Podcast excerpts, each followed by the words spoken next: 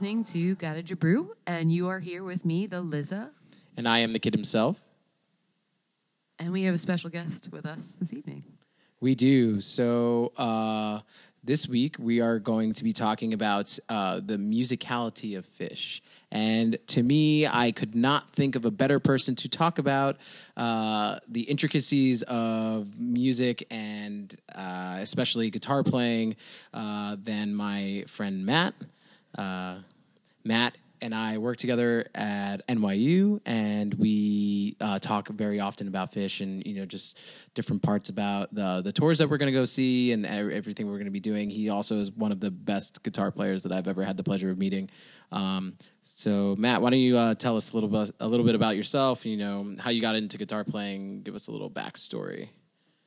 Uh, well, first of all, thanks for having me, and um, that's very kind of you to say all of these things. so, um, so anyway, yeah, I mean, as a kid, I was always into music, into rhythm and drums. I mean, as a very young kid, before I knew anything about anything, I always had sort of an ear and always wanted to, you know, be involved every time I heard music.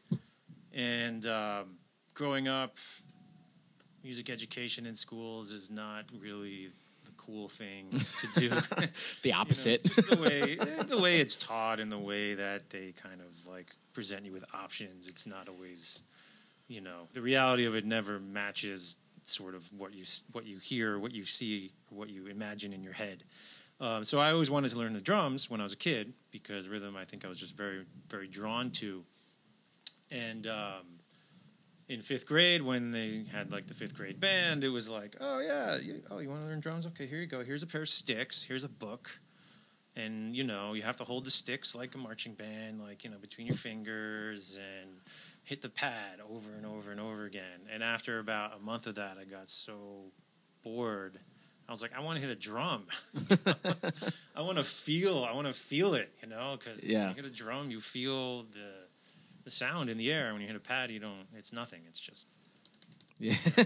so, you know, long story short, I got really tired of that, and, and then and then my mom convinced me to kind of pick up the trumpet, which I did for a few years, and then uh, fast forward to high school, I kind of stopped playing music in the in the school setting because you had to choose between art and music, and I was like, oh, I'm more interested in drawing and painting and stuff, so I did that, and then uh, towards the end of high school, I picked up the guitar because over that time, I really got into a lot of like classic rock and psychedelic, you know, music, everything from the Dead to Pink Floyd and Zeppelin and the Allman Brothers, and eventually all that led me to Phish as well, and um, kind of picked up the guitar when I was about seventeen or eighteen, and uh. That was a long time ago.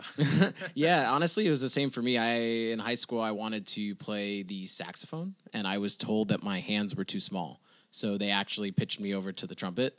And uh, I remember similar thing, like getting into a bunch of different bands in, in high school, and got kind of bored. So then I tried to swap over to guitar, and they teach you like a string at a time with like you know classical like notation, and you're playing like green sleeves and stuff.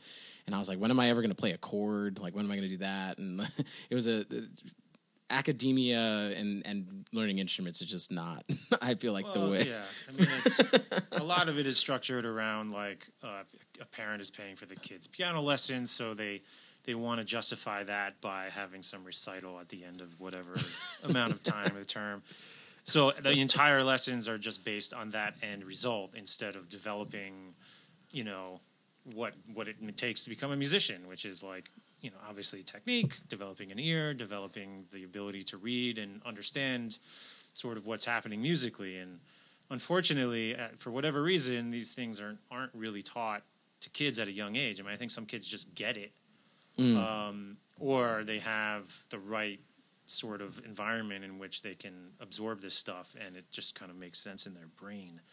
Um, so, I don't know. I mean, I hope that that can change at some point, but who knows? So tell me a little bit like when you were first getting into like guitar playing and like what you're doing. You said you like definitely jumped towards classic rock and stuff. Or was there like a style that you like stuck to, or like was there something like I know for me the gateway into playing was blues. Like I don't know if there's like a specific genre or something like that for you. Yeah, that- I mean, you know, while like, so I kind of picked up the guitar towards the end of high school. For a few months, I kind of, you know, messed around on it and actually put it down for a while because it just seemed to be very overwhelming. Like I remember just looking down at the fingerboard, being like, I, "There's too many possibilities. You have all these strings and all these frets. Like, how can somebody ever learn how to navigate this? It just Mm. seems like a complete maze and like a total.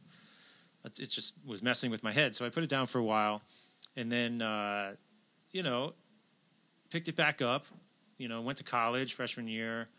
Um, kind of stopped playing video games and just you know made friends with some other kids who were also guitar players. Some of whom were very good, and uh, learned some stuff from them. I, I took some theory classes, so I was kind of learning how to play, and also learning just a little bit about you know sort of the language of music and how everything kind of works together. Um, and then just kind of became obsessed with it, you know, just every day for hours and hours, just messing around and and um, you know trying to learn more about it, and took some lessons from some some very good teachers, and uh, and that was it. You know, I mean, the the music I was into was kind of like I said, all these guys, um, you know, the classic rock, definitely, you know, blues as like, um, I mean, early blues guys. I mean, I got into them through the classic rock guys because that's what they were into. You know, right? Yeah. I mean, all the guys that, that the Allman Brothers were playing, and and you know the Stones and, and Clapton and, and and Cream and all those guys. They were they were drawing, I mean, especially Zeppelin, and it's a whole other conversation is how they how much they ripped everybody off. but uh, you know, and then from there, I kind of continued to study and, and got into jazz and a lot of funk and groove stuff. You know, through James Brown and Herbie Hancock they were like sort of the gateway for me into jazz because um, you know funk and r&b has its roots in jazz as well Mm. so it, it was you know kind of like uh, the more you the more i learned about it the more there was to absorb the more my ear kind of developed to be able to listen to to, to different sounding stuff and um, and got more into more complicated music that way because when i was a teenager, like I couldn't listen to jazz. It was just like too much. It was too abstract. It was too like I don't understand what's going on. It's just a lot of notes and it sounds weird. You know?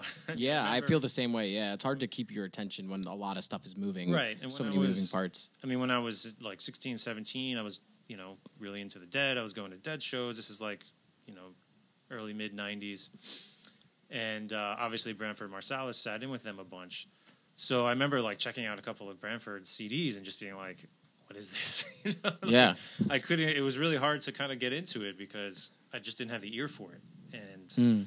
You know, it's it's it's really like a language. The more you listen to it, the more you sort of understand it, the more it makes sense. And um, I think you, to kind of take this conversation full circle back to Phish, it's like it's like that with Phish too, you know, because a lot of their music, especially their early stuff, which I, I I gravitate more towards, it has like all these really interesting sort of intricacies to it the way it's composed the way it's written the way there are like these odd time meters that kind of come and go uh, the way they kind of work tension and release and dynamics all of these sort of compositional tools that you learn if you're studying music in a formal sense like they incorporated into their music um, but they also had this amazing fun kind of jam element to it as well this sort of you know spontaneous element to it And just to put myself on a timeline from what we're talking about, it's just like Phish and and like the Dead and like that more like classic rock feel that happened before you even like really got your deep dive into guitar, like before. Yeah, yeah. I mean, I was listening to that stuff. I was a young, you know, kid, you know, experimenting with the things you experiment with in high school. You know, partying and having fun, and and you know, kind of connecting to the music in that sort of state of mind. You know, so in a lot of ways, it's kind of a spiritual thing. You know, I mean, I think some people, when you say that, they kind of immediately dismiss it. But for me, that was sort of how I connected to it. You know, I felt like it was a way to connect to something bigger. You know, um, so in a lot of ways, playing guitar is is the same thing, but just on a different level. Yeah. So again, uh, walk. I, I know one of the things that we wanted to talk about for uh, for having you here is uh, how you kind of got into Phish. I know it's one of the to me one of the most interesting stories uh, as you were describing your first couple shows. Just most people when they see uh, when they see Phish, they either have to be convinced or they're just sold on it right away and they just you know they kind of just go and i feel like uh, last week we had uh, j3po on the show and he was very much just like it was his favorite band since he was 12 years what 12 years old 13 years old and for you it just seems like there was so much other stuff going on you kind of like fell into them. And then um just to kind of go into it like you know you you saw them three times in a row a couple days apart. It was like a very like quick introduction into it. And it seems like it was you know right before you kind of even went deep diving into guitar. So i kind of want to talk a little bit about you know your first couple shows and like how it influenced you and you know the music you were listening to at the time. Yeah, I mean, I had been checking them out for you know probably six months or so before I, I actually went to see them live. Um, you know, just friends of mine had had seen them once or twice, and you know, this is back when people had tapes and CDs, and you know, Mm. we would drive around and they would put on some bootlegs or you know whatever recordings they had up to that point. I mean, we're talking this is like 93, 94. yeah So, uh, I mean, and Phish was still kind of on the up and up at that point. I mean, they were not a household name. They were like, they were the band that everyone's like, oh, if you're into the Dead, look, check out Phish. You know, that was kind of, I mean, that's probably how I initially heard of them. Was like somebody's older brother was like, oh, you guys are going to Dead shows. Oh, have you heard of Phish? You know, because Hmm. that was sort of like people who were, I guess, in the know. They sort of equated those scenes to be very similar, which they are. Of course, they're not the same, but they are. They are very similar to each other. Mm. Um, so, I was already kind of checking out their music. I mean, I didn't know, obviously, know all of their catalog, but I knew like you know two or three of their records. You know, and I had uh, I had Junta, which was the first one that I had, and then I probably somebody made a tape of like you know Rift and Picture of Nectar or something, and I think that's when, that was the year that Hoist came out, and uh, I had a couple of bootlegs, you know, a couple of tapes that of actual shows like live shows yeah, yeah, yeah. that's awesome And that was like, you know, that was the thing at the time. You know, the same thing with with Dead shows was, you know, that they let the they let tapers come, and there was a whole network of people. Like, you know, there wasn't online yet, so you had to like find people. People were doing this stuff this through the mail. Like, there was like there were like newsletters. Um, and like people had classified ads in the back, like I have this many hundreds or thousands of hours of tapes. Like send me a letter and I'll send you my list. You send me your list and we'll see if we can trade. And it was like people were hardcore about it. They were like, you have to use this type of like Maxell XL2 blank tape, like high bias tape, because we have to keep the quality. You know, every time you make a copy of something, you lose a generation, so it, it the, the the the quality of the tape degrades. I mean, this doesn't even exist anymore. You know, but it's so funny even thinking about it because this We're- was a thing. You know, when you were 16, it was like, oh man, this guy has like the first generation of like Cornell five 5877. Man, holy shit! Like, I gotta, I gotta.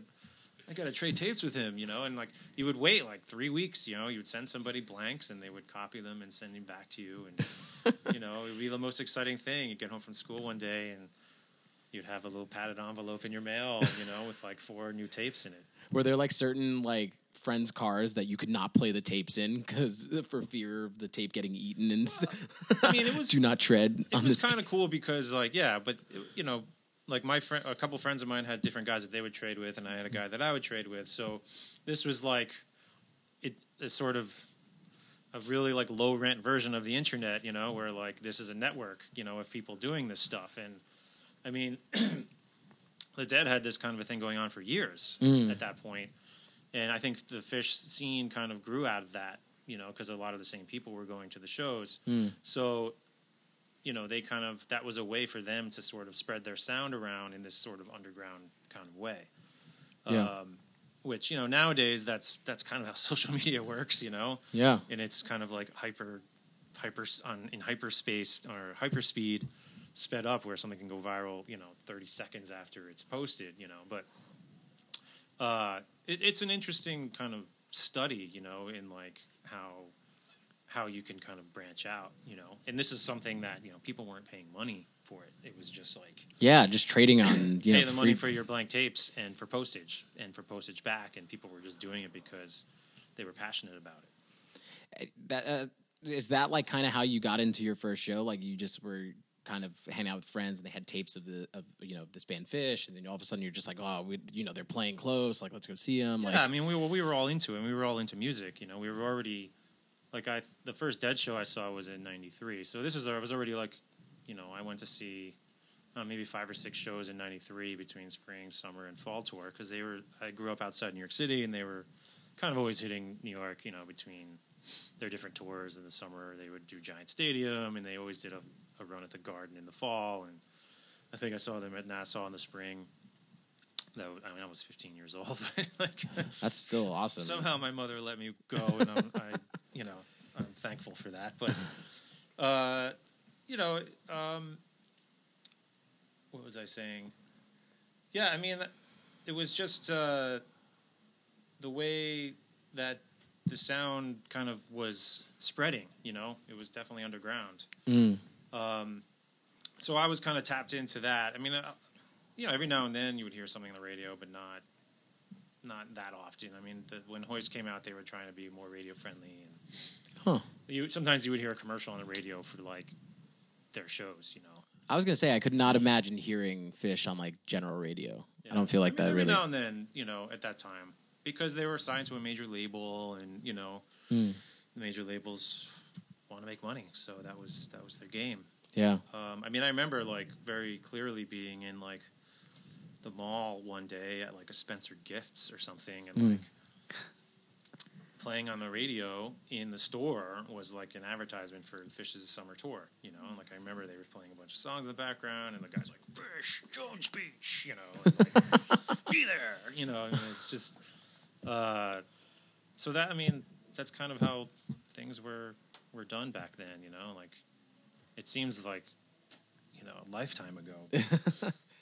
Well, let's Before talk. I mean, life before the internet. You know, it's crazy. Yeah, I mean that's it's a very interesting part I think of Phish culture is that like idea of you know people were doing this just out of sheer love of the music, and now you know you have people upset that they can't other than Phish tracks and phish.in um, they have their own app now where you you used to be able to uh, take your barcode from your tickets and download the music and now they're making you pay for a service to do so. And they're the, the you know those classic fans who are just like, this is outrageous. I can still just trade the tape or I can still just do this. Yeah. Like, it's silly that I even have to pay for an app. And I mean, I, I know a couple people who have the app and like it that way. I mean, the, the, you get the, the soundboard mixes, you get the perfect quality, and, the, and, and some people are still going for that. And, uh, you know, people are now paying for Spotify and, and Apple Music and all these things. It's just like you got people who are just doing it just for Phish. Yeah, I mean Um, that's that's kind of how music consumption has evolved. You know, in Yeah.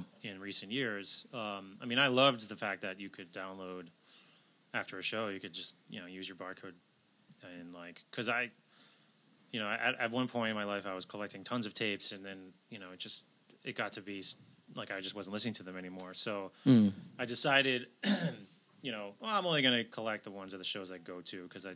It's like I just want to be able to go back and listen and like Re-experience. Yeah, I'm the same way. of other Yeah. kinds of music, and there's just not enough time in the day to listen to Phish. Only, you know, I'll go through phases where I listen to them a lot, but you know, it's. Um, I was kind of bummed when they when they stopped doing that because, I mean, I'm probably not gonna spend ten bucks for a show that I went to just because, you know.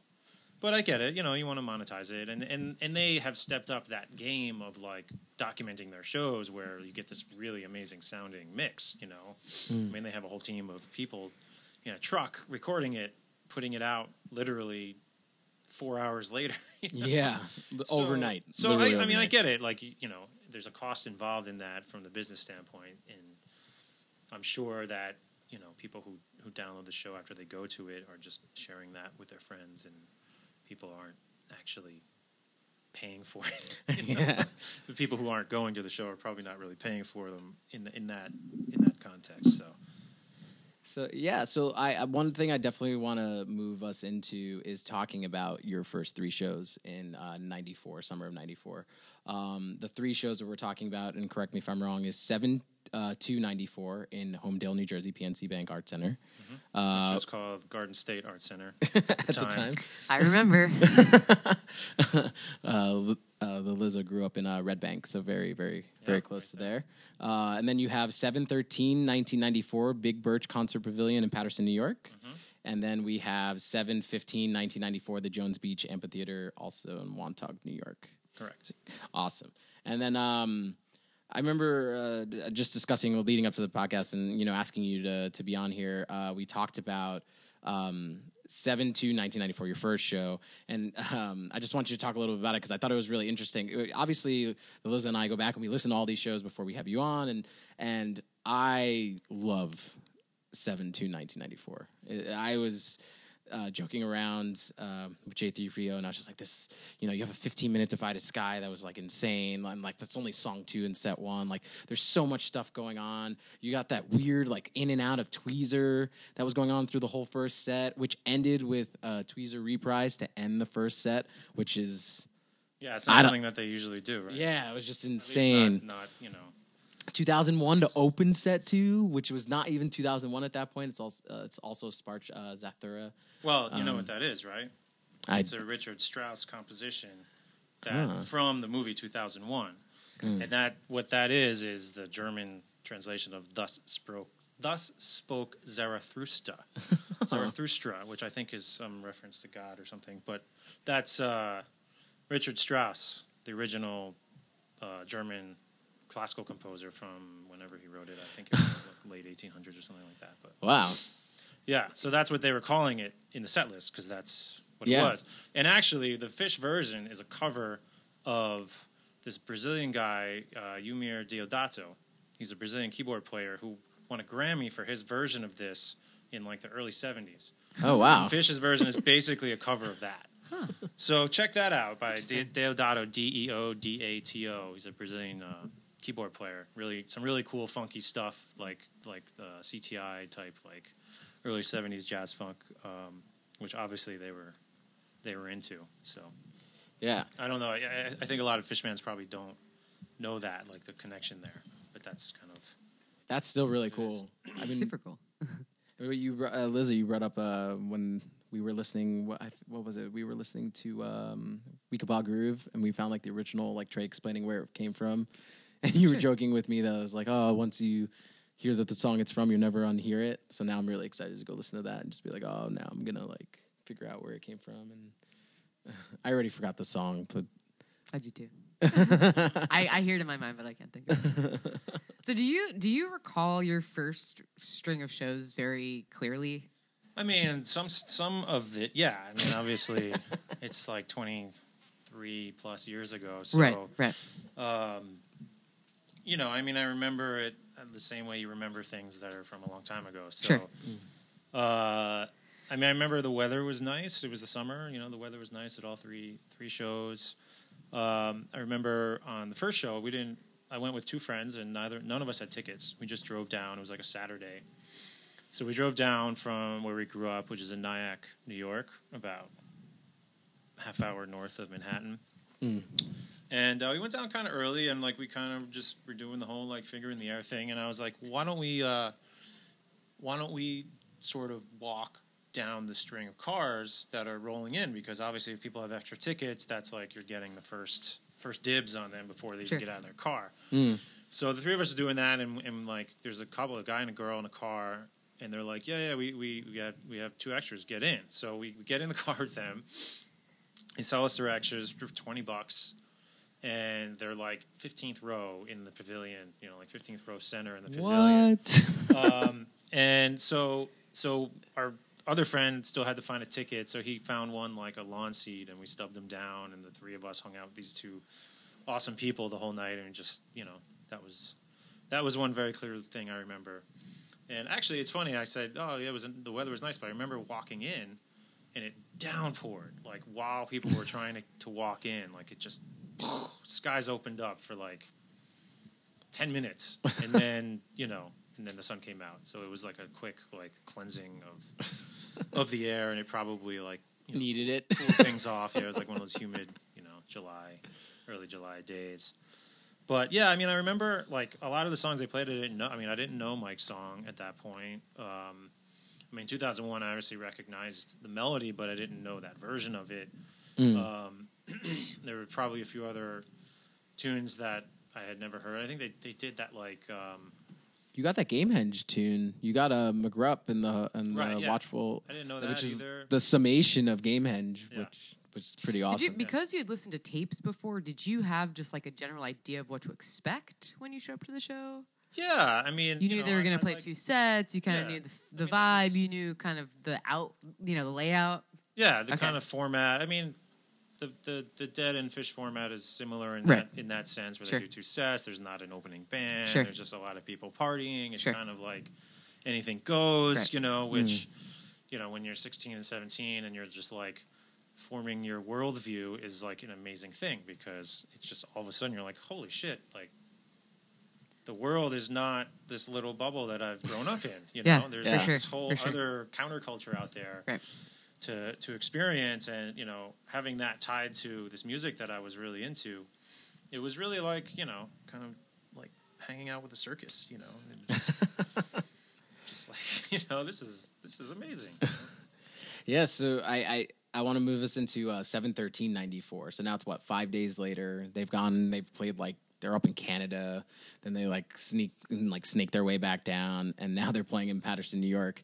And I just really want you to tell us the story of uh, you know getting there. And like this is again another amazing you know to me you can tell a Phish show is great when they've gone back and remastered even like the the weird recordings. It gets that little uh what is it the SBD uh, logo next to it in uh, Phish Tracks, where they've you know done the best they can to to go through it, and uh, just real quick to to put it out there, just the set list. It was Buried Alive, Poor Heart, Sample in a Jar, Foam, The Mango Song, Down with Disease, Fee, It's Ice, Fast Enough for You, I Didn't Know, Split Open and Melt, Set Two is Possum, Cavern Wilson Cal, uh, Cavern, and ICU, Tweezer, Julius Tweezer. Big Black Furry Creature from Mars, Back into Tweezer, Mound, Slave to the Traffic Light, and Suzy Greenberg. Encore is My Sweet One and Tweezer Reprise. I like read that set list and I go, "That's if I had been there, it's the greatest show I probably would have ever seen." well yeah and, I mean Like- it, that show was just complete insanity. Um the energy was just like out of control. I mean that was really like really fell in love with him like at that show. I mean the first show was really great but you know that show was just like it was like it kind of blew my mind. And the, the funny thing is i missed three quarters of the first set. Why is that? because uh, because my friends and I got lost on the way there and ended up in like Waterbury, Connecticut. We went the wrong way on I eighty four. My friend, you know, this is the days before GPS, and my friend had like you know chicken scratch directions. He he wrote on a piece of paper that like the woman in the box office told him because I think we it was the same thing. Like we decided to go, you know, a day before the show because there were tickets available. You know, yeah, and um, I guess this show wasn't really publicized, you know, and the, the venue was like this little bunny hill of a ski area in sort of northern Westchester, um, not far from the Connecticut border, Patterson, New York. I guess it's it's near like Brewster and sort of that area of northern Westchester, bordering on uh, Putnam County, Mm. and so you know, I think I think I picked him. We picked him up, or we, we like we did some kind of like like we all met somewhere in Westchester because somebody was working in Westchester that summer, and then we drove up, and his direction said like take 84 to exit 18 or whatever exit it was. Mm. And so we got on 84 East instead of 84 West because it didn't occur to us that you know take 84 West since it's going to be in New York. And when you when you go in 84 East at that point, the exits start at one because you cross into Connecticut because you're so close to the Connecticut border. So we like we were probably stoned or something and just weren't paying attention, you know. And then like 45 minutes goes by and we're like, damn, how far do we have to go? You know, I thought this was close. and the next thing you know, we're in like Waterbury, Connecticut, and, uh, and just like, no, we we definitely need to turn around and go the other way. So, long story short, we got there uh, a little late, and we were, you know, I remember driving up the because we parked like kind of up on the top of the slope. That's where they were routing all the cars. So we drove in, and we could hear the music, and uh, as we were walking down the hill to the show, I remember uh, "Fast Enough for You" was playing, so we must Hmm. have gotten there right around when "It's Ice" was playing or something like that. yeah, And we kind of made our way down, and the, the it was just the the setting was just it was just really funny because it was like as if it was like set up for a wedding or a bar mitzvah. You know, it was like this like big vinyl tent um, with a bunch of like white folding chairs underneath it that were probably you know connected to each other with like zip ties. You know, where you could just take it and like and like you know fold the chair up and just like give it a yank and the zip tie will break off. So. By the time we got there, it looked like like a bomb had gone off. You know, like there were just chairs everywhere, and like people were sitting wherever they wanted on the floor, or not sitting at all. There was not, you know, there were there was no like Was anybody using the chairs? That's a good question. I'm, I can't remember. Um, it just there was it was like anarchy. There was no you know there was no order to it. You know. Sure. Um, apparently, I remember like going back to check out the show and like reading some reviews that people who were also there had said like yeah people were like five minutes into the show the chairs were all they were like chairs I was gonna say, I'm We sure don't people. need no stinking chairs you know and just like taking them and tossing them you know and I'm sure people were angry. Like, get these chairs out of the way. I'm trying to watch this band play. yeah but I so mean it was, it was in like the middle of a field. Well, it's a. I mean, it's a ski a ski area, so it Okay. was like a natural. It was the you know, base of the mountain. Hill. Yeah, Gotcha. yeah, yeah. Okay, gotcha, and gotcha, like gotcha. you know gotcha. the the backstage area, I guess was like the lodge. I mean, I never have never gone skiing there, and you know, in, in the in the summer, obviously, there's no base of snow there, so. But you know, the backstage area was like some kind of building, so that that was somewhat close to like the the main road, Hmm. and um, yeah. What so were it the was what just- were the lights like at this I point mean, in it time? was- Ooh, it's early. It's got to be pretty park-canny basic. Yeah, right? I mean, it was they, they were good, but it wasn't like you know, it wasn't a spaceship. You know, I mean, it was there was definitely a guy doing lighting, like interacting with the music. You know, Right. like you know, moving some lights around. Um, but uh, it wasn't you know not not what it is today. You know, the technology obviously is also not the same. Where you have these computer computer controlled lighting rigs that everything is completely in sync and you can hit one button and yeah. I mean, at this point, the rigs are moving. the rigs themselves rigs are are moving moving. now. At this point. exactly. um, So a little bit about the, the the I think the reason why the second you said that like this show is like the, really the one that like got me into Phish. Um, when I was listening to this set, this, especially set two, um, I think it's the most uh, seamlessness and like matching between songs that I've ever seen in a single set.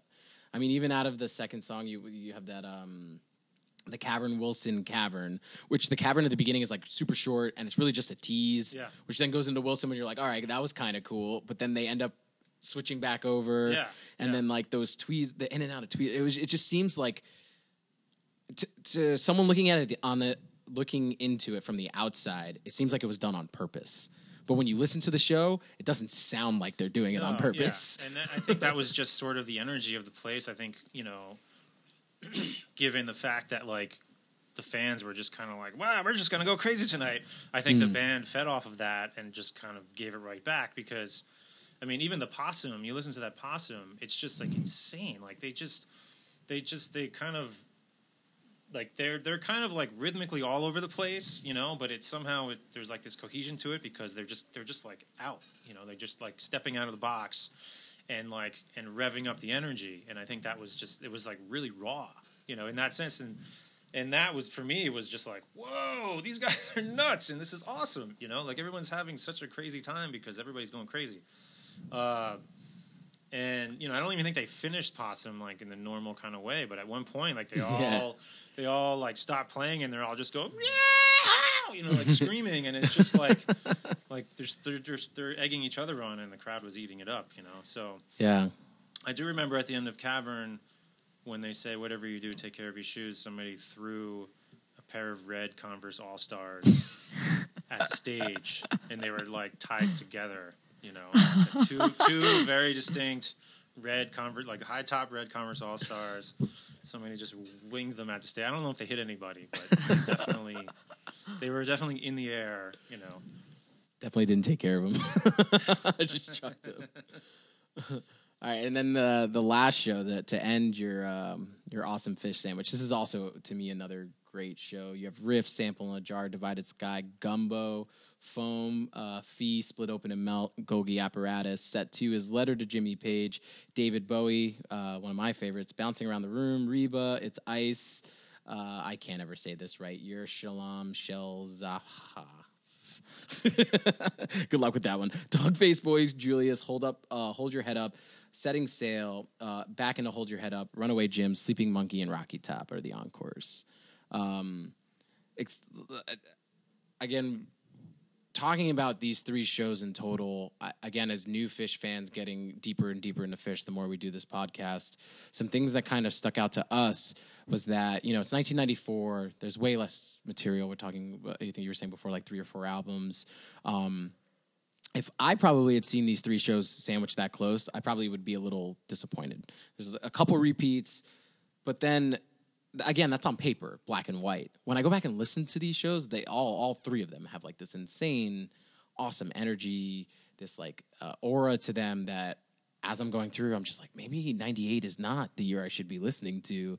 Maybe it's 94. Like, it just seems like there's a lot of stuff going on. And uh, it just seems like a vehicle, especially for you who's kind of, you know, you're into the dead and classic rock, just kind of like go down this hole of just music that now becomes seamless and an extension and expressionless and like the, you know the, the Trey is I, and things that I've read and things I've seen he's very like melodic and takes his he plays his guitar to me almost more the way someone plays like a violin and you know very arpeggiated and um, musically just very intricate and not that you know Santana kind of sticks to a thing and you know, people will, will, say that you know Stevie Ray Vaughan had his you know scales that he kind of just like stuck to in a pocket and I'm sure you can say that about any guitarist but it just seems to me like these shows he kind of is going into a place that it's just it's it's he's dancing around a bunch of stuff. He's like playing super hard. Again, I'm I'm more used to 3.0 Phish where it's pretty structured, pretty standard. The songs are just go in and out the same exact ways that they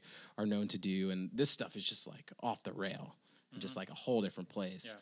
So I mean, I, again, that's one of the reasons I really wanted to have you on is just talk about. I mean, I've seen you, uh, you know, play yourself some of the, the, you know, you enjoy myself and Divided Sky, and these are complicated crazy guitar parts. And to me, to see him watch him even take that and just go somewhere with it is just like a whole nother level of, of musicianship that you don't see very often. Well, yeah. Hmm. I mean, you know, these guys are, they're all fantastic musicians. Obviously, I mean, everybody knows that. There's no secret there. And at that, at this time, they were, you know, they were, they had been touring pretty, pretty hard for several years, you know, like stepping it up. I mean, if you go back and just look at their tour schedule, from say like 91 up until this point 94 i mean they were hitting the road really hard and not not like you know three nights in one place two nights in another. It was like one night in one place the next night another place the next night another place you know maybe a night off every week every two weeks you know. Right. So they were i mean they were gigging a lot and and i've heard stories that like after every show they were listening to that show. Like they were studying themselves and being very very critical of themselves so they were very they were very committed to like being excellent, you know. So I think that that is definitely reflected in sort of what they what they were doing musically at this time. Um, not to say that you know they don't do that anymore, or that like you know they're not they don't criticize themselves or don't you know they don't um, they, are not trying to be excellent, you know. Right. But I think at you know at this time also they were they were they were probably very hungry you know like they were trying to prove themselves they were trying to kind of find their way and do their own thing and their their fan base was growing. You know they were signed to a major label so they were trying to figure out how to navigate all of that stuff too. And you know i mean the dead was still around the dead was kind of the king of that scene and they were kind of like the up and comers so um, obviously all of that changed after jerry died in the mid to late 90s but this is this is before that happened so. Right. It's uh it's kind of an interesting time in in that you know when you think about it historically, you know, in a historical context on their timeline, it's it's kind of an interesting way to think to maybe project, you know, definitely projecting, but to kind of try to get in their heads a little bit and see kind of you know what are they thinking, what how are they feeling on a day to day basis, like what are, what are they trying to to achieve, you know, aside from the obvious. You know? Yeah. What so what drew you to them musically? Um, well, I, you know, it's funny. The first time I heard "Divided Sky," I was like, "Wow," you know, because I had heard a few of their songs people had played for me, and I was right. kind of like, "Yeah, it's cool," you know. Like I was really into the Dead at that time and other stuff, and people are like, "Oh, these guys are like really great musicians," which to me, you know, this is before I started playing, before I really had any kind of like, you know, developed ear, developed palate for like intricacies in music. I just kind of knew what I liked and I had heard a few things, and I was like, yeah, it's kind of weird. It's cool. It's kind of like you know whatever. And um, the first time I heard Divided, um, I remember I was I had just bought the tape, and I was like listening to it in the car. My dad was driving me home because my dad lived in Manhattan at the time, and he was driving me back to my mom's. I remember like driving up the FDR, listening to it with headphones on, and like after it got past like the main, you know, kind of fast solo section going into the slow part, um, I was like, man, this is awesome. And then it, then the slow part happened. I was like, wow, this is really really cool. Like I need to listen to these guys like, you know, with a more like in tune focus because you know obviously some of the other stuff I had heard I wasn't kind of like drawn to immediately, but that really kind of drew me in. And um, you know, I mean, it, like when you when you take it first at face value, it's like they have weird sometimes these like weird lyrics and stuff that doesn't necessarily make sense. Um, you know, and and that's like that's what a lot of people listen to when they listen for when they listen to music. You know, For they sure. want to like hear a story. They want to hear you know something that they can relate to. Right. And if you don't have a developed ear for you know melody, harmony, rhythm, all the other sort of things that music is made up of, Right. Um, that's that's what you want to latch yourself onto so that you can you can feel something. Um, I mean, I listen to a lot of instrumental music, and like, you know, I've had a tough time like sharing that with people because they're like, "There's no singer." Like, what am I like? What am I listening to? You know? Yeah. So it's you know, that to me just speaks volumes of, of like kind of like what you know, you know, your your av- average everyday like music listener wants to hear when they when they're listening to something. For sure. Yeah.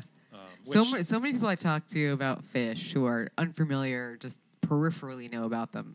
The first thing they say to me is, "Man, their music's so wacky, just so, Yeah, too wacky for me." kind of Like you're saying, they want the standard structure, you know, the the, the way a, a- a normal song is constructed. Phish is so uh, musically all over the place and and very. Uh, they just do a lot of crazy shit that, that people don't know what to expect. it's very storytelling. genres. Like that's not really like a thing anymore. Like we've hit such a standard of like things are supposed to be a very specific way and structured such a way that like I don't really hear. I mean, there's so many songs where like, you start listening to ly- as someone who's now starting to listen to lyrics of Phish and and go down these like deep dives of like I need to understand this song. Um, like for example, our next episode is going to be on Gamehenge. It's just like looking at that lyrically and just seeing this grandiose like story being told. Mm-hmm. I, I feel like music is kind of and, and, and you were talking a little bit about it before just the format how people consume it. Everything is like fast paced we need to get this song in and before the song's even out and off the billboards the artist has to be producing another song that's going to you know be just as popular. And it's like we're consuming at such a faster rate now that people don't it doesn't feel like pop music is really telling stories anymore Well, it isn't because it's you know you don't it doesn't have to. I mean, it's like it's just like well, you know, it's like processed food. You know, I mean, yeah it earworms doesn't have Just- to have nourishment. You know, there's just it just has to be something that people can can put on when they're trying to tune out the rest of the world. You know, and I mean, it's it's sad in a lot of ways, but I mean, there's a there's an entire documented history of music that's readily available, at, literally at your fingertips. So if you know what to look for, if you know where to look, you know, it's out there.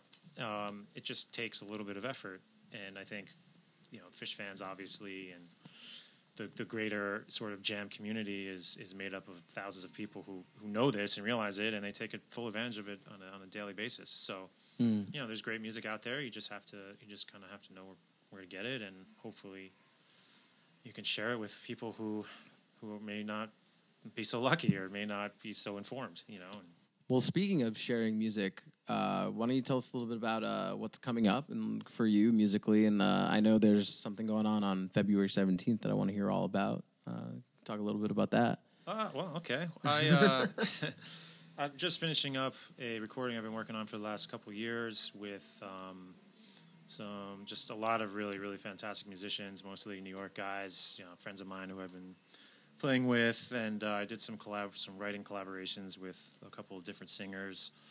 So it's uh, it, there's seven songs on this recording, but I'm calling it Volume One because I have some other songs in the works, but I just wanted to get this done and get it out because at this point it's kind of like, you know, like you said, it's like people are consuming stuff so rapidly that I don't want to take another year or two to do another four or five songs, and like, you know, by the time it's done, it's like old to me, you know. So Yeah. I'm excited about this music. It's it's very horn driven. It's kind of like uh, you know Tower of Power, you know, kind of vibe where there's you know a five piece horn section that's layered to sound like nine or ten horns, and um, you know some really really great writing and singing with with uh, this singer named Jonathan Horde and another reggae singer named Rasim Gossi, and uh, a few instrumentals as well.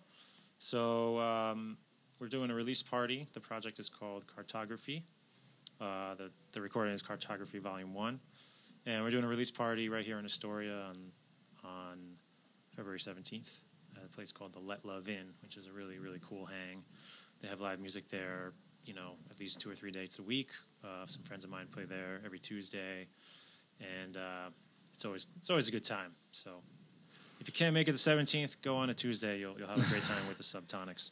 I think we're going to be there on the 17th for sure. And uh, we're actually going to take a quick 15 minute break. But during that break, we're going to feature some music from the cartography. And, uh, and we'll see you guys in 15 minutes.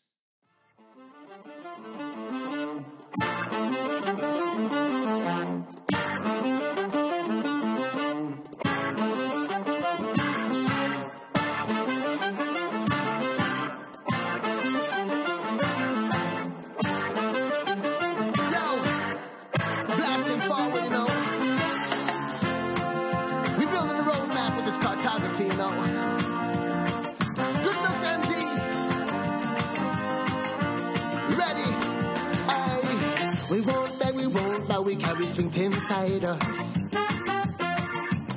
We won't let no bad vibes just come and hide us. Jah is our light and our salvation. Like the sweet Cali weed, he heals the nation. So back with Babylon with your intention. You cannot take out what is given and the people them and we got to move. And we just can't catch me. Till we got to move. And Babylon must back way. So I got to move. And they just can't stop me. No, yeah, we got to groove.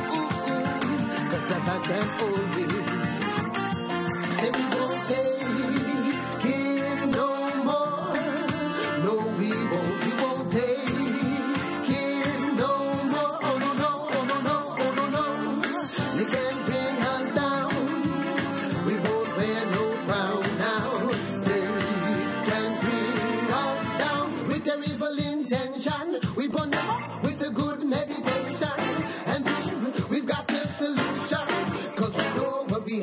creation now. We can't lose, we got to win, we got to win with purpose. Nothing comes without a little sweat, my friends, stay focused. You know what I mean? Cause you're in a dialogue, is a light in a divide. Trust in yourself in your hand, place the ride. Don't be afraid of the false in the.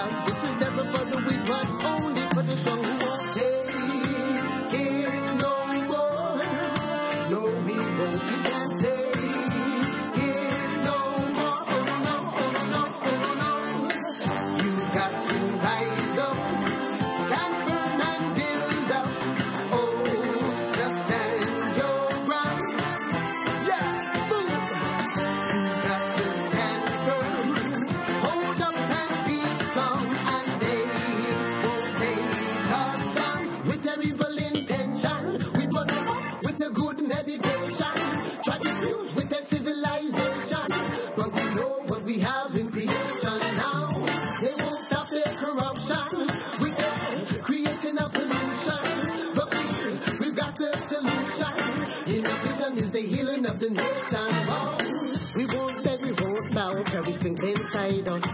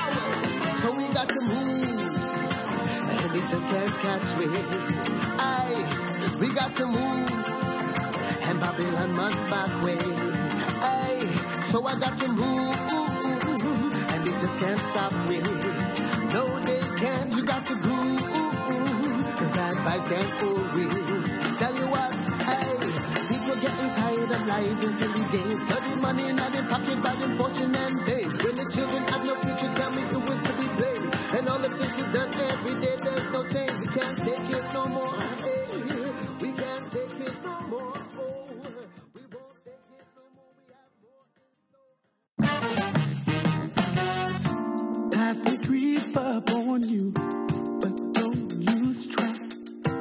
Fix your eyes on your dreams ahead. Sometimes the present slaps you, but don't turn back. Let the wind guide your every step. The future makes us all anxious, but don't lose track. Journey on and find your peace. Happy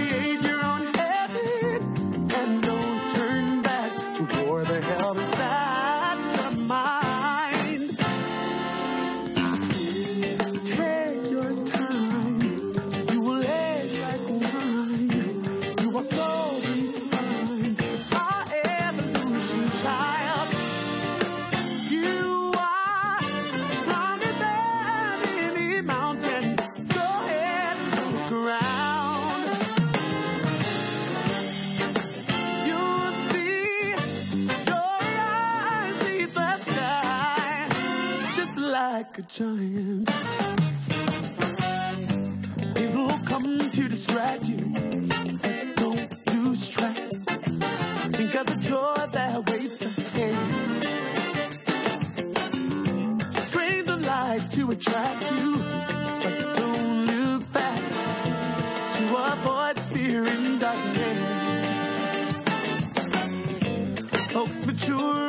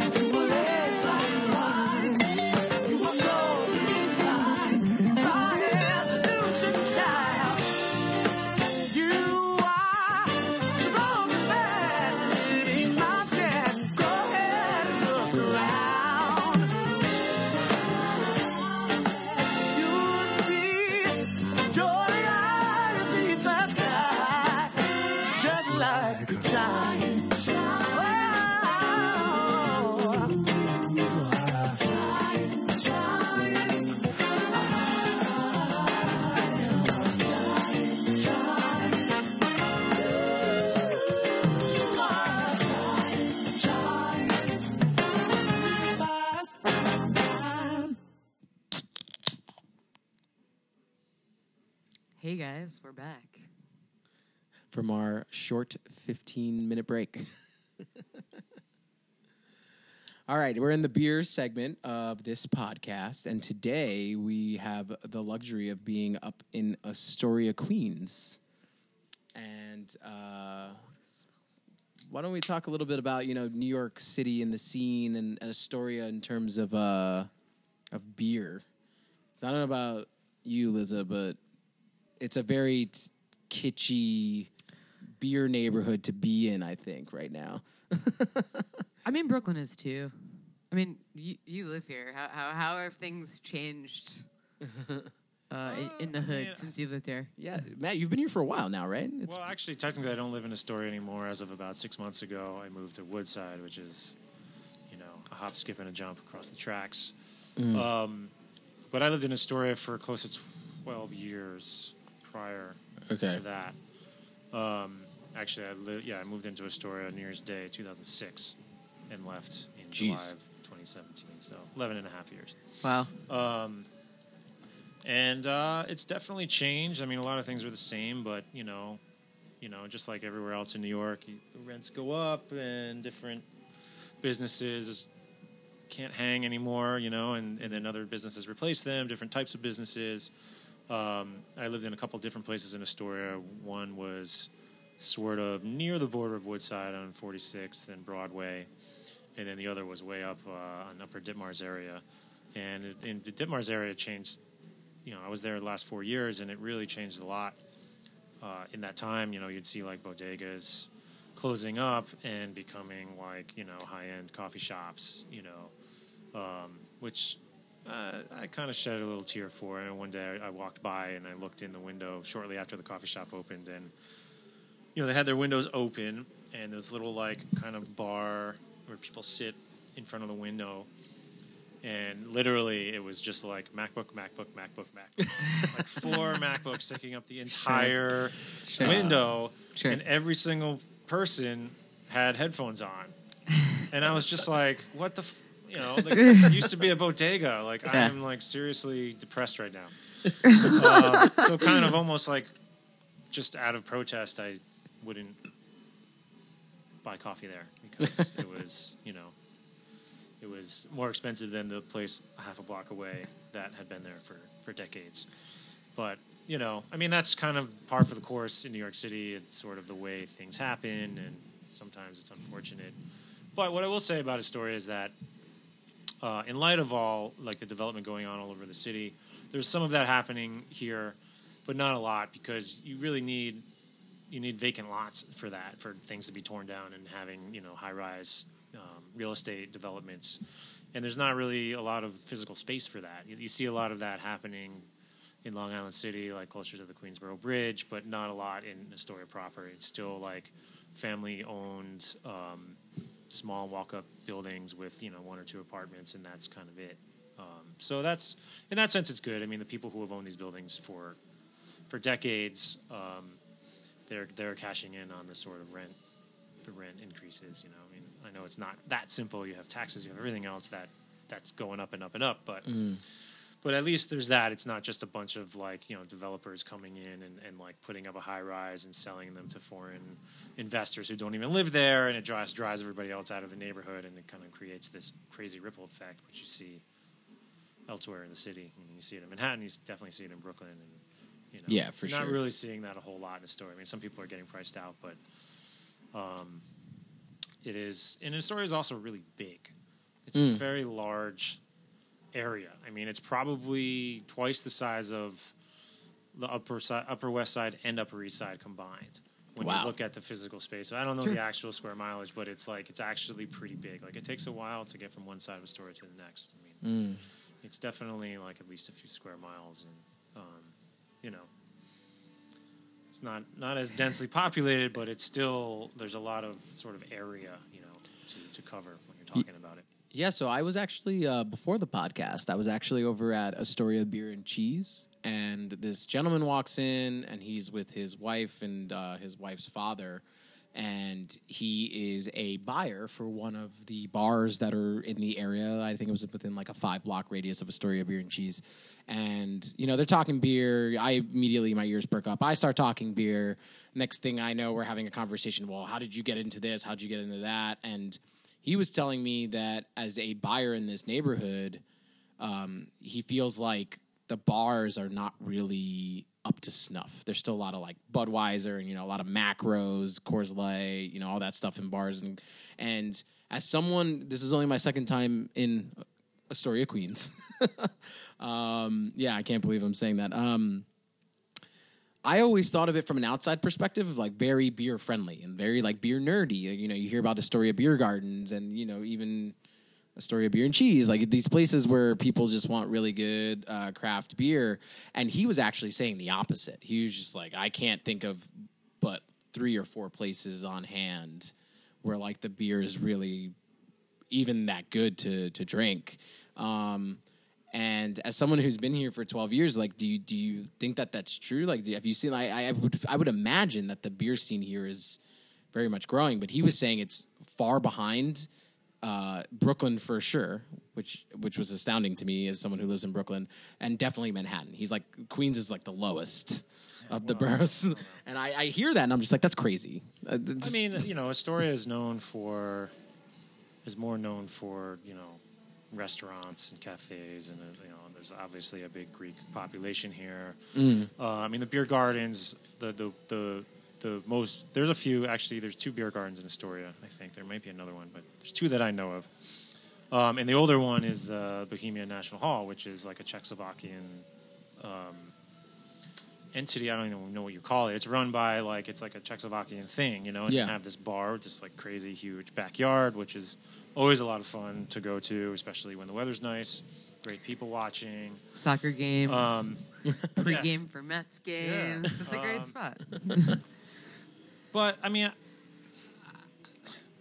it sounds like this guy you're talking about is like a huge beer snob. I mean, I Sure, wrong. yeah. no, I don't know. totally, totally, Sure. totally but, you know, so I mean, like, you want to be able to go to a place and have like thirty different craft brews to choose from. I mean, Mm. I'm trying to think in the mind of like a a normal consumer. Like, that's a lot of different things. If there's something you've never heard of, unless you have like a very open mind and you just want to have a bunch of tasting of a bunch of different things, you know, it takes time to get to get the word out about newer newer types of beers, you know? Mm. And it's kind of like it's like wine, you know, like if you have like a very specific palate for for different kinds of wine, you know, you know what you like, but then you can go to a wine store and they don't have anything that you like, you know.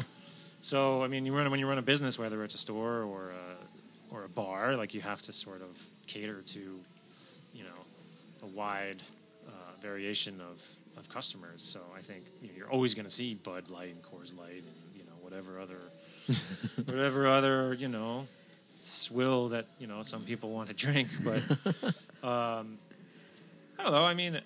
It's hard to talk about Astoria beer and not talk about SingleCut because there's a brewery right here in Astoria, and um, There are a couple breweries that have popped up in Queens in recent times. Yeah, there's Single one. Cut is the original one. I They've think. been open, I think, for about maybe five years. I Okay. want to say maybe four, four and a half years. There's a knocking somewhere. Can you hear me knocking? Uh, um, Do you make it a point to try to get out there? Try to visit I- these these you know, spots? It's funny because when I was living in Upper Ditmars, I was living like three blocks from there. Sure, I didn't go there sure. that much. But when they first opened, I was playing there a bunch. Um, because every, you know, SingleCut. I don't know if you know this, but the name SingleCut comes from like a guitar body style. So Right. everybody who runs the brewery, they're all musicians. Their their Like- tap handles are headstocks, Yeah, right? headstocks, and all yeah. the names of their beers are like guitar, Music- yeah, yeah, music-centric, geek, yeah. You know, gear references. Sure. Huh, I didn't know Um, that. Yep. Huh. or like references to like you know songs and albums and stuff like that. Uh, so they have like a it's like this big warehouse and they have like a whole like stage. It's kind of a weird setup because it's like really high in the warehouse. um, it's basically the roof of like the bathroom and the office. Right. That's, that's in there. Yeah. So It's like in the built up in the rafters. yeah, so you're basically like a floor above everybody, overlooking you know the entire tap room. Um, but they have like so I guess you know while they're waiting for their beer to brew, they just kind of there and jam out. So they have like drums and amps and stuff and like really nice gear. Like I'm not I'm talking like really nice like That's not their backline when you play there, is it? no it is yeah. it's- Oh my you god. Um, Generous guys. yeah, you know, like so we were doing these like Sunday afternoon jazz jams there a few years back. You know, Very once cool. twice a month with Very a cool. couple of local Queens guys, um, and that was actually before I lived up lived closer to them.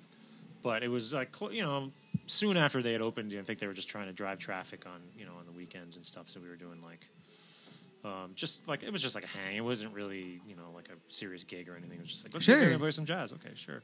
Hmm. Um, That's cool. so that was fun, and Yeah, and that's great. um, you know, I, I've kind of known a couple of people who've worked there off and on. You know, I don't know if they're still there because it's been a while, but you know, I'm definitely a proponent. Whenever I see one of their one of their guitar headstocks uh, on tap at a bar, I'm always like, which one do you have? Because you know, some of their some of their brews I really like. Um, so you know, and, and friends of mine who don't even live in New York anymore who have tried it, like because obviously they still have distribution. You know, they're like, yeah, this is great. And I'm like, dude, they're like right down the street from my house. so uh, And for I mean, for an average commuter to get to SingleCut, it's a bit of a hike. It's not like right off the N or the the Yeah, M. It's it's- it's, pretty out I mean, there. from the last stop, the Ditmar stop on the N train, it's still you know probably close to a mile. It's probably about half, three quarters of a mile away. You know, you're walking like. You know, two or three long blocks, and then like it's you have driveways every house. Like- seven it's nice. It's nice walk. It's in the six or neighborhood. seven short blocks, you know, and um, I mean it's up it's it's up near Long Island Sound, you know. I mean it's like all the way up near the Steinway Piano Factory, actually right down the street from the Steinway Piano Factory. Mm. And when they opened, the Steinway Piano Factory gave them an upright. wow, That's, cool. crazy. Yeah, I was like, did they just like wheel it down the street? I would love to see that. Like they're just like wheeling this beautiful like twenty thousand dollar upright on a dolly down the street, you know, potholes and everything. Jeez, That's fun. Uh, that's really cool. I, I Long Island City is now. I mean, uh, that's not Astoria, obviously, but I mean, there's LIC? saying- Yeah, Have you been there? LIC Brewing Um, Company? I haven't. Actually, a friend of mine, um, I should mention him because he's an excellent guitar player. His name is Tom Larson, and he has this really cool project called People versus Larson. Look him up. Mm. Badass. You know, they play a lot of blues and some classic rock, but they mix it up really well. He plays there, I think, every Sunday. They they are really good to uh, local talent. Like Yeah. they have a first of all their setup in terms of like any brewery that I've seen pop up in New York City. Generally, it's like they're trying to minimize the cost, so the walls are really bare bone or like whatever. You could see like them tearing down the studs out of the wall, and the holes are still left behind. LIC is the opposite. They've gone above and beyond. It looks beautiful. Uh, they have like I'm pretty sure they have a full back line for bands. You have to like book it through a like a, a woman who works just at LIC just for booking bands. So they've gone well above what I would expect a brewery to to put together I've for been meaning, for I've been meaning to drop by because he plays there on Sunday afternoons, and I've been meaning to drop by because you know every time I see him, he's like, "Oh, come by and hang." Because I think he just plays solo. Like he brings like a looping pedal and does a bunch of cool things. That's awesome. Um, I've been meaning to drop by and like you know maybe maybe jam out with them, but it just hasn't happened because I'm running around all the time on Sundays and Yeah, you fill in finishing your own project. That's a doing that's a- Sunday stuff. You know, all that stuff you got to do on Sundays. You know. Well, no more football, so there's way more time. Thank you, Eagles.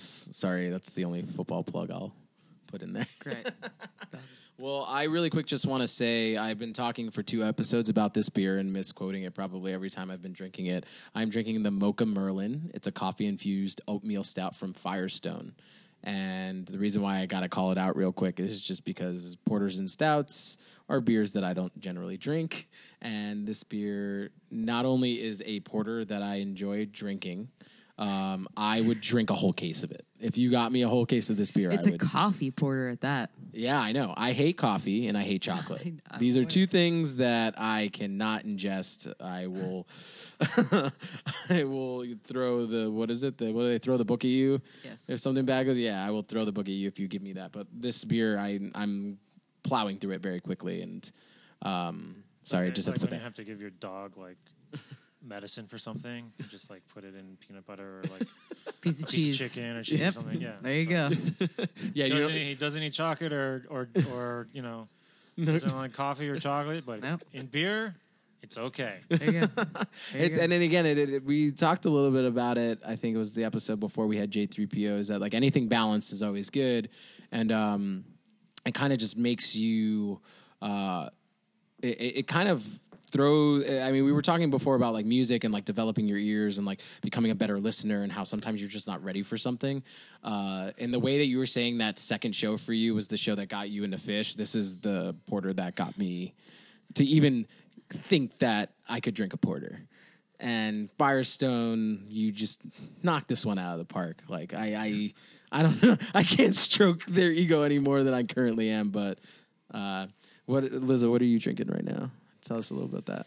I have a Sierra Nevada hazy little thing IPA. Hate the name, like the beer. It's a New England style IPA, so it's everything you'd expect from a New England style IPA. Super hazy, very hop forward, super Yeah. aromatic. How does it? I mean, it stinks that we're uh, we're we're all cans today since we're on location in Astoria. But um, I'm curious to know what this beer would look like because it's a probably West blonde. Coast. I was going to say it's a West Coast uh, rendition of a New England IPA. Uh, Probably a little cloudy. You know, definitely cloudy, unfiltered. definitely cloudy, definitely unfiltered. Really? See, it's kind I would- about.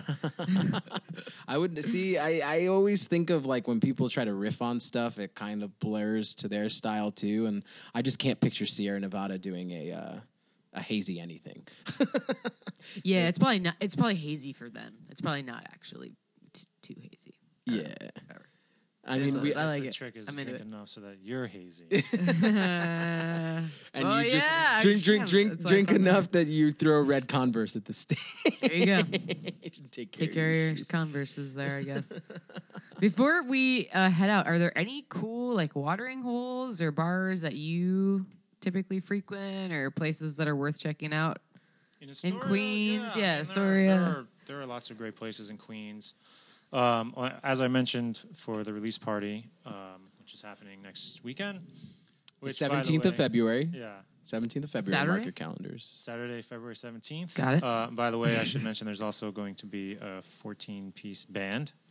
So um, I forgot to mention that before. That's somewhat significant. That significant. just tickled my earbuds. Um, so that's at, at uh, Let Love In, which is is a really awesome bar. Um, it's kind of like I wouldn't call it a dive, but it's just like very simple and just like to the point, and it's really awesome. It's always a good time. They have great DJs there when they don't have live music. The bartenders are awesome. They make amazing cocktails if you're into cocktails. totally into cocktails. A Yeah, good, yeah, a good, uh, a good beer selection, and they always have a couple good wines uh, on tap as well. Mm. Uh, I myself cool. kind of drink more wine than I do beer these days. Interesting. Uh, As I've gotten older, I realized, you know, It doesn't make it weird. I I feel like the older I get, the less likely I am to drink wine because it already gave me a bad hangover when I was younger. Now that I'm getting older, I'm just like, don't do it. you just have to hydrate yourself, and you're fine. You know, that's you, you get older, you realize like, ah, I gotta you know, drink water. You know? That's the hard part, though.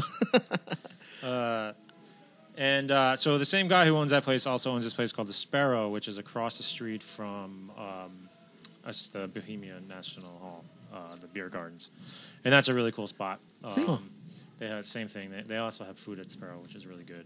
Very cool. And um, I should also mention uh, a place that you know a lot of people know about. It's called Sweet Afton. Um, this uh, gr- this group has a couple bars in Astoria. Another one called the Bonnie, Bonnie and Sweet Afton. Same group. They have a couple bars around the city, in Manhattan as well. Uh, you know, same thing. It's like a gastro pub. Really awesome food. They do live music on Mondays there, which I've played at a few times, and I'm always there on Mondays doing sound. So come and hang. It's free. There's really great music happening there every Monday. Uh, we just had Felix Slim last night. This fantastic solo blues player who's from Spain, Wow. but he plays like original, like acoustic ragtime, you know, uh, early blues style, and just kills it just by himself, like hitting the guitar, playing harmonica, kazoo, and singing and all that stuff. Wow. Anyway, uh, that's a great a great spot. Um, I'm trying to think. I tell us- love that all these places offer live music. I was gonna or say, DJs yeah. or very music friendly. That's awesome. Yeah, I mean, that there are places like that in Brooklyn, but I just love to, to hear that. That makes the experience a lot more full. I think. And yeah, I was gonna say, as as you know, an awesome musician as you are, like I, I feel like your insight. You've never pointed me in the wrong direction when it comes to like you know me being like, hey, like if I wanted to listen to this, what should I listen to? Um, if you're just talking in general, just like other spaces around New York City that kind of just like you gotta go to this place to see live music. I know um, a different project that you're in. Uh, you guys are playing Rockwood. Uh, was it this Friday? uh, yeah, the 16th actually, the, the, the night before. the 16th. uh, Friday. so next Friday, Rockwood. not this coming Friday, the next Friday. Uh, I mean, Rockwood's a really great venue. Uh, their stage two is pretty solid. Yeah, for- Rockwood's great. I mean, they have, they, you know, I, I think they just they have like good quality control in terms of like who they book. right. Um, so you can go there any night of the week, and oftentimes there's no cover, and you'll see like three or four different bands, but everybody's everybody's gonna be solid, you know. And, and if you are into several different kinds of music, you know, there will be lots of things happening. So a lot of singer songwriters, but they also do R and B and funk and a little bit of jazz sometimes, rock and roll, indie rock, everything. So you know, and it's all just quality stuff. So you know, people that are at, that are at the top of their game. Um, Thursday night at the lesson at Arlene's Grocery. That's always a great hang for like um, for hip hop and like freestyle stuff. People just doing their thing. In fact, Jonathan, who sings on my record, he's, he's always at the lesson every Thursday. And Very some cool. other Nice. really fantastic musicians I know are involved with that. Um, there's also in the works, and I, I don't know if I'm allowed to say this, but I know there's a there's going to be a real a new venue coming popping up uh, right down the street from here in um, in Long Island City. I'm not sure when, if it's going to be this year or next year. But some guys I know. I don't really want to say much more because I don't know if I'm allowed to. But That's really I. I guys I know are working on a on a on a fairly large size venue that's going to be really awesome. You know, they're they're creating this community around it, which I'm, I'm excited to be. At this point, I'm kind of on the outside of, but I'm excited to get a little more involved because a lot of a lot of guys I know and I play with are involving themselves with it, and it just seems like a really awesome kind of organic artistic thing that that is in the works. So. That's Uh, awesome because I don't feel that. like you hear about new live. I the last one was in uh, what is it? It's over. It used to be a factory. They just converted it. Um, it's got like the four different bars. The outside where the Wild Beers are is hosted there. Uh, do you know the place I'm talking about? The about? Well? Lisa? The Well. And like they have like uh, they have two stages I think now at this point. Um, it- it's just rare. That's the last one that I can think of. That's like a new live music venue that's opened. The last one before that, I, I can't believe I'm saying this. I think it was the Brooklyn Bowl.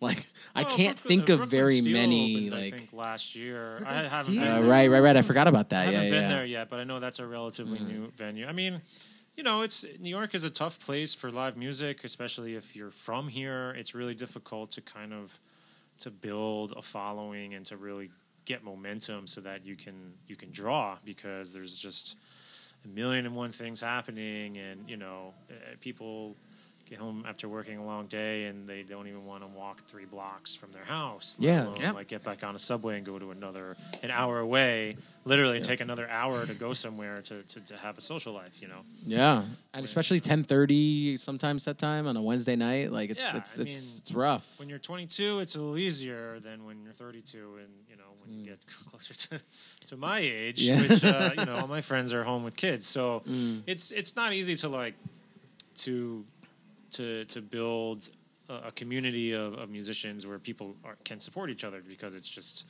logistically very difficult so uh, I'm excited that, that this kind of a thing seems to be happening, and you know it'll be interesting to see to see where it goes. Um, I mean, there's there there's no shortage of really fantastic musicians in the city doing really great things, and, and you just hope that that uh, the support can kind of grow around it, you know, in an organic way, because because uh, you know people love music. And musicians love playing music for people. So There you go. I do. One of the love- reasons why I still live in the city, live in Brooklyn for 12 years now, is music, live music, and our access to, to live music. It's great. Yeah, for sure. Cool, Well, cool. Uh, I know for taking us out. Uh, so, if, for those of you listening, uh, one of the first few times that I've seen uh, uh, I've seen Matt uh, play guitar. One of them was a video of him posting himself playing "Divided Sky." On our way out is the other video that I've seen him play the entire, basically the entire hard part of "You Enjoy Myself," the intro. And um, you recommended us playing a live one, uh, the You Enjoy Myself, which uh, I will fact check for next episode, but I believe you- uh, it's in the 94 range, and we'll, we'll get an exact date on that. Uh, I feel stupid for not even knowing what it is, but uh, yeah, we're going to end on that. So.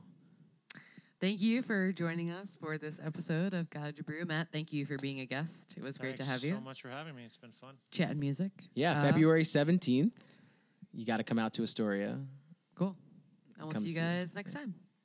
All right, thanks. This is the kid himself. And this is the Lizzo. See you next time. Uh...